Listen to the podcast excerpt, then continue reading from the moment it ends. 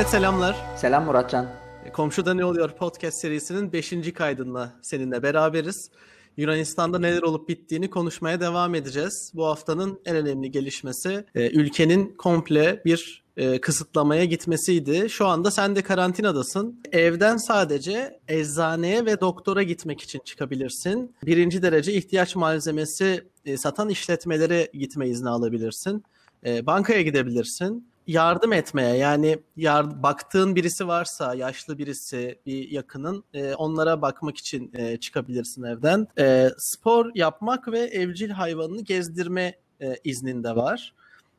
Bunun dışında da bir cenaze, düğün gibi bir tören olursa ya da çok ilginç, aslında ilginç değil yani, bize uzak geldiği için biz de hiç duymamıştık. Boşanmış çiftlerin çocukları bir taraftaysa ve işte görme için diğer çifte geçmesi gerekiyorsa cumartesi hafta sonları sanırım onların almaya gitme izinleri var ve bu izni de bir SMS ile alıyorlar. Çocuk transferi. Evet, çocuklarıyla haset giderme diyelim. Bununla ilgili bir SMS gönderiliyor ve 130-33 yani 13.033 numaralı telefona mesaj atılıyor. Buradan da cevap geliyor. Bu konuyla ilgili sen bunu kullandın mı? Nasıl gidiyor karantina? Genel bir değerlendirme alalım senden. Ya öncelikle söylediğin andan itibaren kafamda matematiğini hesaplıyorum. 130.033 falan ben şey diye kodlamışım. 13.033 diyorum, acaba şimdi doğru mu söyledim, yanlış söylemeyeyim. Fakat hepsinden önce dinleyicilerimiz şöyle bir kalitenin, ses kalitesinin farkında olacak mı acaba? Bunu seninle konuşuyorduk.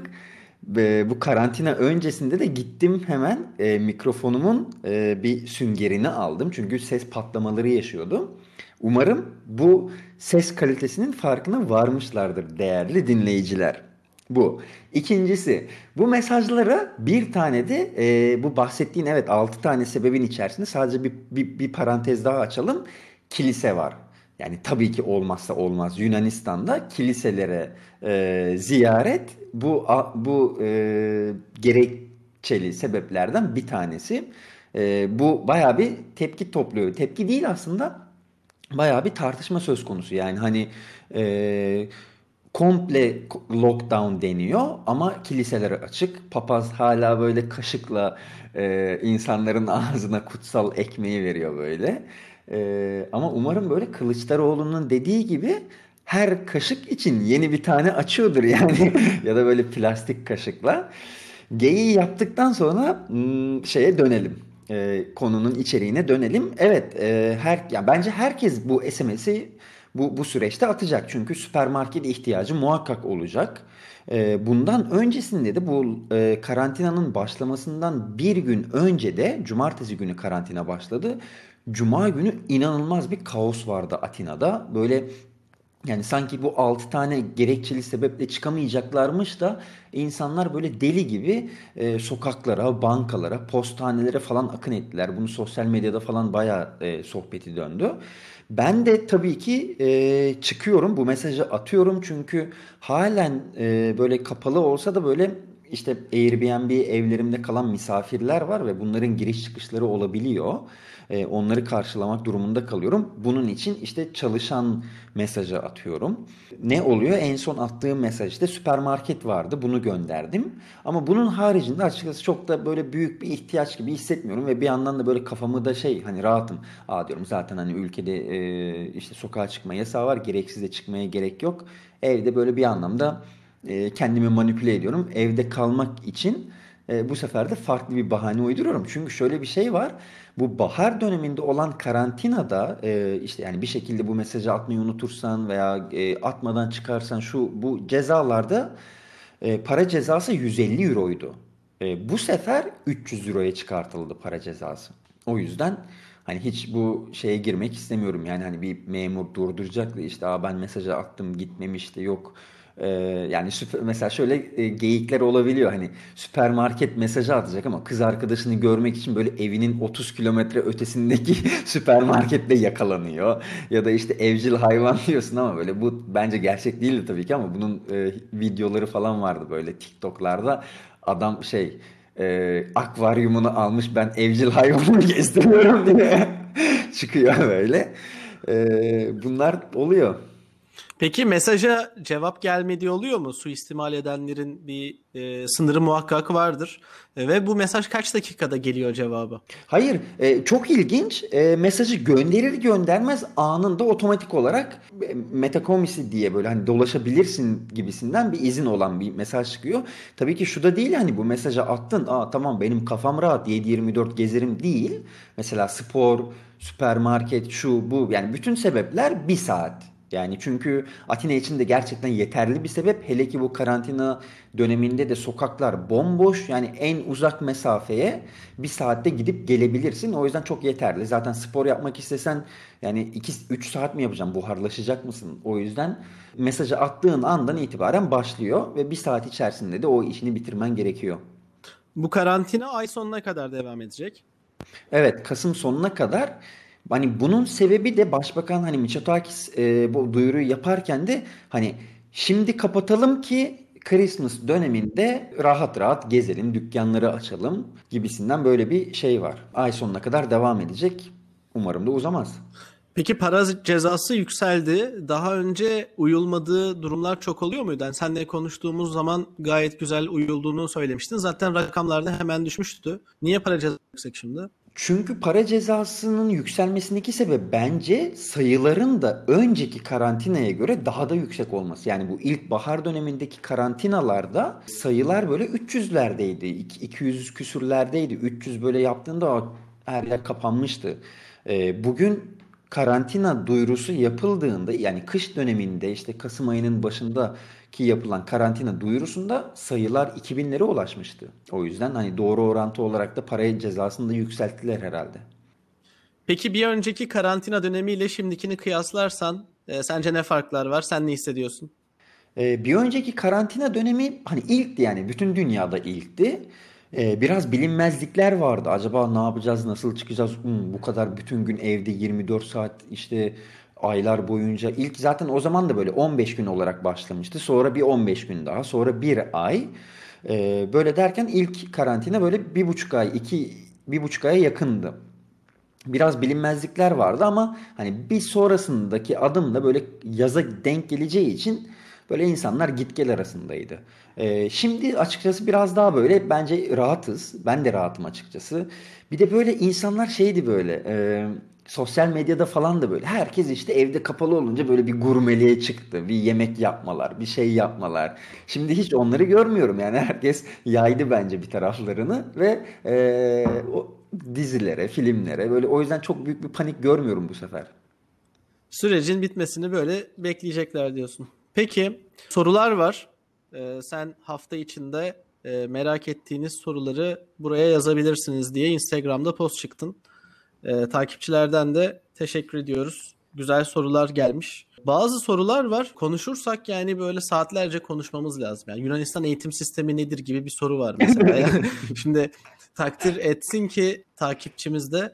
Yani çok mümkün değil burada. Yani daha spesifik sorular sorulursa hani sana da sorabilirim. Çünkü kısıtlı bir zamanımız da var açıkçası. Yunanistan Rivierası diye bir yer varmış. Anlatmanız mümkün mü diye bir soru var sana. Yunanistan Atina Rivierası, hatta böyle Beverly Hills'i falan da deniyormuş böyle. Atina sahilinden Pire istikametinin tam tersi tarafında Glyfada'yı geçtikten sonra başlayan bir bölge, böyle Vouliagmeni olarak geçiyor. Ve hatta orada böyle işte Ferit Şahengin, biraz da gıybet yapalım böyle. Ferit Şahengin falan yatırımlarının olduğu yerler. Four Seasons Oteli'nin geçtiğimiz yaz açılmıştı Four Seasons Oteli. Zaten hani böyle işte Glyfada ve sonrasında devam ettiğin bütün sahil boyunca olan deniz mükemmel. Bu Riviera denilen bölge, Four Seasons'ın olduğu, işte Beverly Hills olarak denilen bölge zaten biraz da böyle koy Deniz inanılmaz mükemmel temizlikte. Dibini görebiliyorsunuz. Hizmet kalitesi böyle biraz daha şaşalı. Hani böyle hep önceki bölümlerde falan da konuşmuştuk. İşte sahillerde işte plajlar ücretsiz, herkes girebilir. Burada mesela özel bir yer olduğu için giriş ücreti falan bulunuyor. 30 euro olarak 30 veya 40 euro olması lazım. Şezlonglu ama çok da kaliteli bir yer. Ama açıkçası buraya kimler gidiyor? Böyle hani orta halli veya yukarı, böyle biraz orta hallin üstündeki Yunanlar da falan çok gidiyor diyemem. Buraya kimler gidiyor? Böyle genelde Amerika'dan, işte Amerikalı turistler, Kanadalı turistler, Avustralyalı turistler, böyle denizi gördüklerinde "Aa, okyanus" diyorlar falan böyle. Ya diyorum, orası okyanus değil, deniz. Çünkü hani onlar da okyanus olduğu için biraz daha böyle onların gittiği yerler. Çünkü aynı kalitede deniz kalitesini hani daha halk plajlarında falan da bulabiliyorsunuz. Biraz daha böyle orayı hani düğün, etkinlik, ne bileyim, bu tarz özel organizasyonlar için gidilebilir. Peki bir soru daha. Neden Türkiye'deki bayramlar ve olaylara karşı duyarsız kalıyorsun? Orada sıkıntımı çıkarırlar. Linç geliyor. Hayır ya, kesinlikle değil. Yok evet, işte bunu... linç edilmemek için, linç edilmenden korktuğunu düşündüğü için bir şey yazmadığını düşünmüş bu soruyu soran arkadaşımız da. Doğru mu bu? Evet, bu soru hani belki şey biraz böyle anlayışlı olarak yaklaşılmış ama hani ara ara böyle çok nadir geldiği olabiliyor. Neden işte 29 Ekim'i paylaşmadın veya işte ne bileyim 23 Nisan şu bu. Ya öncelikle hesabı böyle çok çok tutucu ilerliyorum galiba, benim Komşuda Ne Oluyor hesabı ile ilgili. Dedim ki ben bu hesapta sadece Yunanistan'dan paylaşım yapacağım. Ki nitekim de öyle başlamıştım. Ama tabii hani diğer sosyal medya hesapları girince, biraz da kendimden de biraz paylaşımlar yapınca olay biraz sadece Yunanistan'dan çıktı ve Yunanistan'daki Mehmet'in hayatı veya Mehmet Yunanistan'da ne yapıyor falan dönünce bu tarz beklentiler de oluyor. Bana kalsa sadece Türkiye'deki resmi bayramları değil, Yunanistan'daki resmi bayramları da paylaşmamayı tercih ederim ama yine başa dönüyorum. İşte Yunanistan'dan paylaşımlar yapmak istediğim için Yunanistan'da 28 Ekim oluyor. Evet, Yunanistan'da 25 Mart oluyor. Tamam, çok fazla girmeden ama bu konudan da paylaşmak istiyorum. Ama hani şunu da belki bu konuşmayı YouTube'da veya Instagram'da yapmam ama Spotify olduğu için veya podcast olduğu için giriyorum. Evet, çok fazla böyle duyguları olan bir insan değilim. Bunu açıkça söyleyebilirim. Ne manevi duyguları, işte dini olabilir veya işte Türkiye, ülke anlamında olabilir. Fakat şunu çok net bir şekilde söylemek isterim ki hani ya Türkiye'de linç yiyeceksin diye mi işte oranın bayramlarını paylaşmıyorsun? Hayır. Şunu çok net söyleyebilirim ki Yunanistan'da doğsaydım, ismi Mehmet değil de Niko Yorgo olsaydı büyük ihtimalle buranın resmi bayramlarında da çok fazla yükselmezdim. Ya da ne bileyim, Amerika'da da doğsaydım, bir Amerikalı da olsaydım yükselmezdim. İskandinav ülkelerinde de doğsaydım olmazdım. Ya niye böyleyim, niye böyle bir insanım bilmiyorum ama çok fazla maneviyata düşkün veya o tarafa yönelen bir insan değilim. Bu oraya yönelen insanlara kesinlikle saygı duyuyorum. Hiçbir şekilde yargılamıyorum. Ama ben de orada değilim. Herhalde biraz daha böyle materyalist, biraz daha realist gidiyorum ve o konular ilgimi çekiyor. Yani ben de oradayken nereli olduğumuzu sorduklarında Türk olduğumuzu söylüyoruz. Şu ana kadar hiç olumsuz bir davranış, söylem, hakaret, böyle bir şeyle hiç karşılaşmadım. Hatta Bayraktariste oturuyorduk seninle. Türk olduğumuzu duyunca masaya söylemediğimiz bir eti ikram etmişlerdi. Onu bilmiyorum, hatırlıyor musun? Ya hep evet, böyle. Niko abi. Evet. Ya hep o da Rum'du. Yani Türkçe konuşuyordu. Mübadele zamanında ailesi gelmiş. Ve hani bizimle sohbet etti, bizi çok iyi ağırladı. Ama sadece ona özgü bir şey değil. Hani başka yerlerde de ben bir Olympiakos deplasmanına gitmiştim maça. Orada biraz sıkıntı yaşadım. Onun dışında başka hiçbir konuda Fenerbahçe Olympiakos maçının dışında bir sıkıntı yaşamadım. Aslında iyi yapıyorsun çünkü hesabının adı Komşuda Ne Oluyor. Sen de komşuda ne olduğunu açıkçası paylaşıyorsun. Bu arada Yani Türkiye'deki olaylar Yunanistan'a çok benzemiyor. Buradakiler de Yunanistan'a çok benzemiyor. Senin düşüncende olan Yunan arkadaşlar da bence daha fazla sayıda. Evet, yani hele ki bu yeni jenerasyon yani genç jenerasyon diyeyim.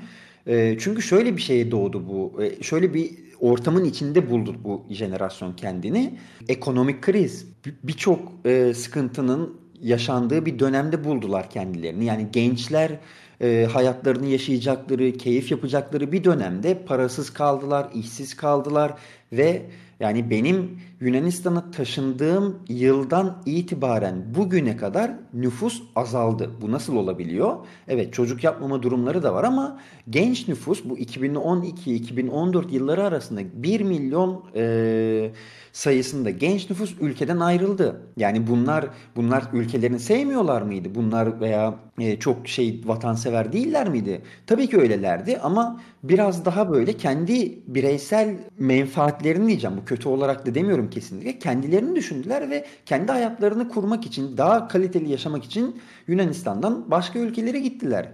O yüzden hani yeni jenerasyon, böyle genç jenerasyonla görüştüğünde kesinlikle biraz daha böyle milliyetçilikten uzak, biraz daha veya şöyle bir şey söyleyeyim. Hani etrafımda çok fazla benim yaşıtlarımda, benim akranlarımda kiliseye giden, pazar günleri özellikle kiliseye giden çok denk gelmiyorum. Evet, düğünler oluyorsa kesinlikle, çocuk vaftiz törenleri olursa evet gidiyorlar.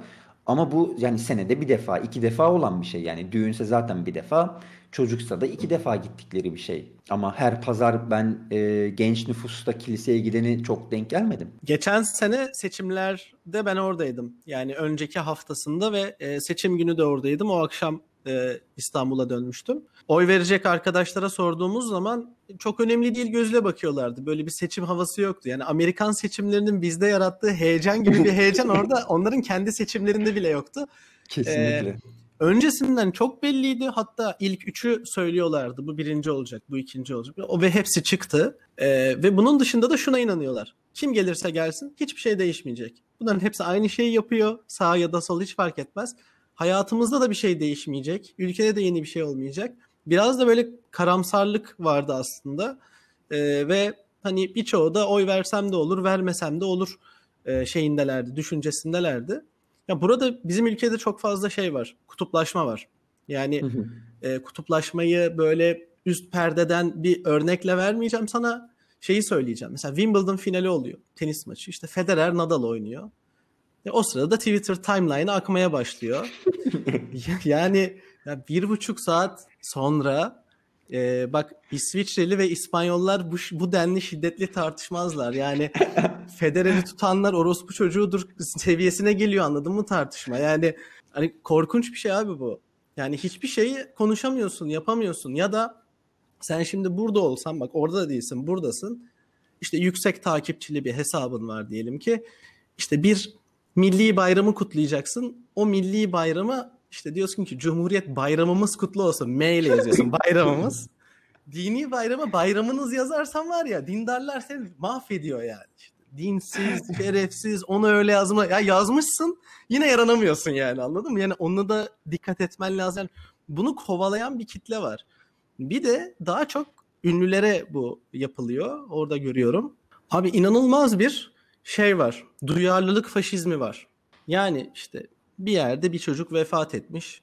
Hani bir çocuğun ölmesi herkesi üzer. Sen mesela bununla ilgili bir atıyorum tweet atıyorsun, bir beyanatta bulunuyorsun. Diyorsun ki Allah rahmet eylesin, toprağı bol olsun. Ya 5 dakika geçmiyor birisi çıkıyor diyor ki bilmem nerede ölene ses çıkarmadın ama. Yani herif acısını yarıştırıyor seninle, anladın mı? Yani bir de günlük hayatın heyecanına, stresine dalmana da müsaade etmiyor senin. Yani hep takip edeceksin ve hemen yazacaksın. Yani çok değişik bir şey var burada. Yani gerginlik var. Sen o linçten kaçamazsın. Ben sana söyleyeyim. Ama baştan beri kurguladığın sistem bence çok doğru. Evet, bakalım. Ama %100 katılıyorum.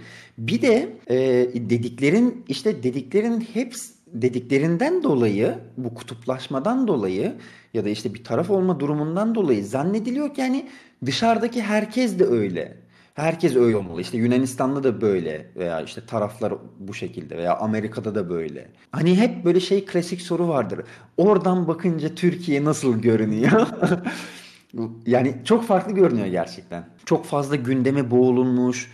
Yani çok klasiktir böyle, hani işte Avrupa'da insanlar şeyi bilmez. Halk başbakanın ne yaptığını, şey işte Dışişleri Bakanı'nın ismini bilmez, onu bilmez. Yemin ediyorum Türkiye'ye çık sokaklara, değil Dışişleri Bakanı şuyu buyu, kabineyi sayarlar. Kabineyi. Bütün kabineyi sayarlar. Ya Nevada'nın ilçeleri sayılıyor şu anda. Nevada'yı avucunun içi gibi biliyor bizim şu anda Türk halkı. Ama unutacağız çünkü doğamızda o var yani. Değişecek gündem, hemen başka bir şeye geçeceğiz. Dinamik bir yaşantı var burada. Evet. En sevdiğin Uzo markası nedir diye bir soru var. Daha böyle keyifli bir tarafa geçelim. Uzo çok içiyor musun bu arada? Uzo çok mükemmel değilim. Çok favorim değil. Anason açıkçası. Yani rakı da böyle biraz şey yapıyor, anason. Fakat geçen gün bir tane yeni bir Uzo denedim. Ikaria adasından. Oldukça sertti ve kesinlikle böyle ne kadar buz koysan da içini suyla da karıştırsan böyle beyazlaşmıyor. Kristalleşme tarafında kalıyordu. Tavsiye edebilirim bunu böyle hani sert Uzo sevenlere. Ben biraz daha böyle şekerleme tarafından, daha böyle yumuşak içimli. O yüzden Plomari'yi seviyorum. Barbayanni'nin kesinlikle yeşilinden giderim. Mavi veya siyahı bana biraz sert geliyor. Yeşili nasıl? Ya bizdeki böyle yeşil efe gibi mi yani, üzümü mü farklı? Evet, biraz daha yumuşak içimli. Biraz daha böyle işte ne oluyor? Yeşil üzüm diyeceğim ama mavi diğerlerindeki ne üzüm oluyor ki mesela? Kırmızı üzümden mi yapılıyor? Yok işte damatmayla ilgili farkı var demek ki. O biraz daha tatlı ve içimi daha mı kolay geliyor sana? Evet, bana daha kolay geliyor. Hani bir, yani şey de yani o renklerin farkı da zaten onu simgeliyor. Yeşil biraz daha yumuşak, mavi bir tık daha sert, siyahı ise en sert olanı. Uzo 12 var. Babacım diye bir Uzo var. Ha, güzel, süper. Aynen, bu babacıma şeye dikkat edin. Yani babacım olarak okunuyor. Bunun bir de Çipuro olanı var. Çipurosu var. Babacım şey mi? Türkiye'den mi göçmüş bir arkadaş mı? Ne dersem evet, ona bakmıştım, şu an hatırlamıyorum ama Türkiye menşeili olması gerekiyor. Onu deneyebilirler. Buna belki bir sonraki şeyde konuşuruz, detaylıca bakarım ben. Hatta Instagram'dan da paylaşabilirim. Bence böyle tarifleri şu şekilde yapmalısın yani. Bize daha çok hitap ediyor. İşte Barbayanni diyeceksin, Tekirdağ'a benziyor. O diyeceksin yeni rakıya benziyor. Çünkü bizde bir benzetme hastalığı var. Yani işte Kolonaki oranın Nişantaşı'sı gibi. Yani hep böyle onu Ermoğlu Caddesi, İstiklal Caddesi gibi. Onu öyle verirsen bize, biz daha iyi hemen anlıyoruz yani. Yumuşak için mi, işte zor için mi? Yok, orada değiliz biz. Tekirdağ tamam. Benziyor mu benzemiyor mu gibi. Şaka yapıyorum tabii. Yok. Ama şöyle bir de hani Türkiye'de zannedersem son yıllarda böyle rakı çeşitleri çoğalmaya başladı. Yani ben hani benim bildiğim rakı, yeni rakı, evet Tekirdağ var. Bir de zannedersem tekel rakısı var. Ama şu an zannedersem bunlardan daha fazla rakılar olması gerekiyor veya kendi içlerinde de çoğalmış olması gerekiyor. Fakat Yunanistan böyle hani sıfırdan başladığında 140 tane falan çeşitli rakılar var. O yüzden hani kıyaslamada hangisine denk getirebilirim?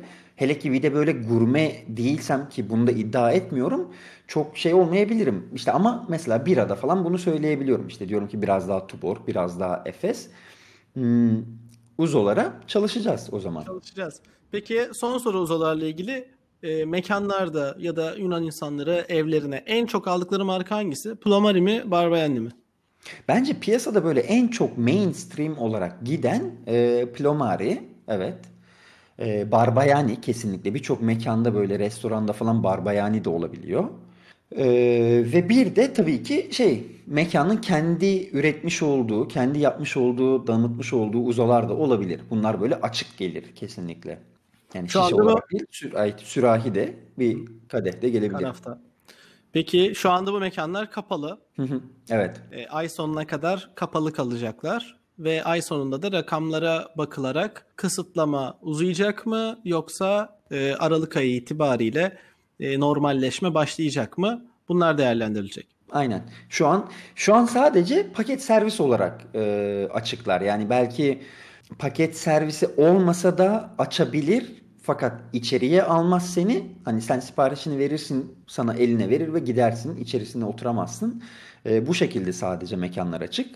Tabii aç, yani kimi mekanlar var paket servisi olsa da açmayabiliyor. Çünkü açmadığın durumda devletten destek alabiliyorsun. Ama eğer açarsan devletten desteği alamıyorsun. Çünkü devlet senin hala işlediğini, faaliyette bulunduğunu, para kazandığını, fiş kestiğini düşündüğü için. O yüzden tamamen mekanların kendi şeyiyle alakalı, tercihiyle alakalı.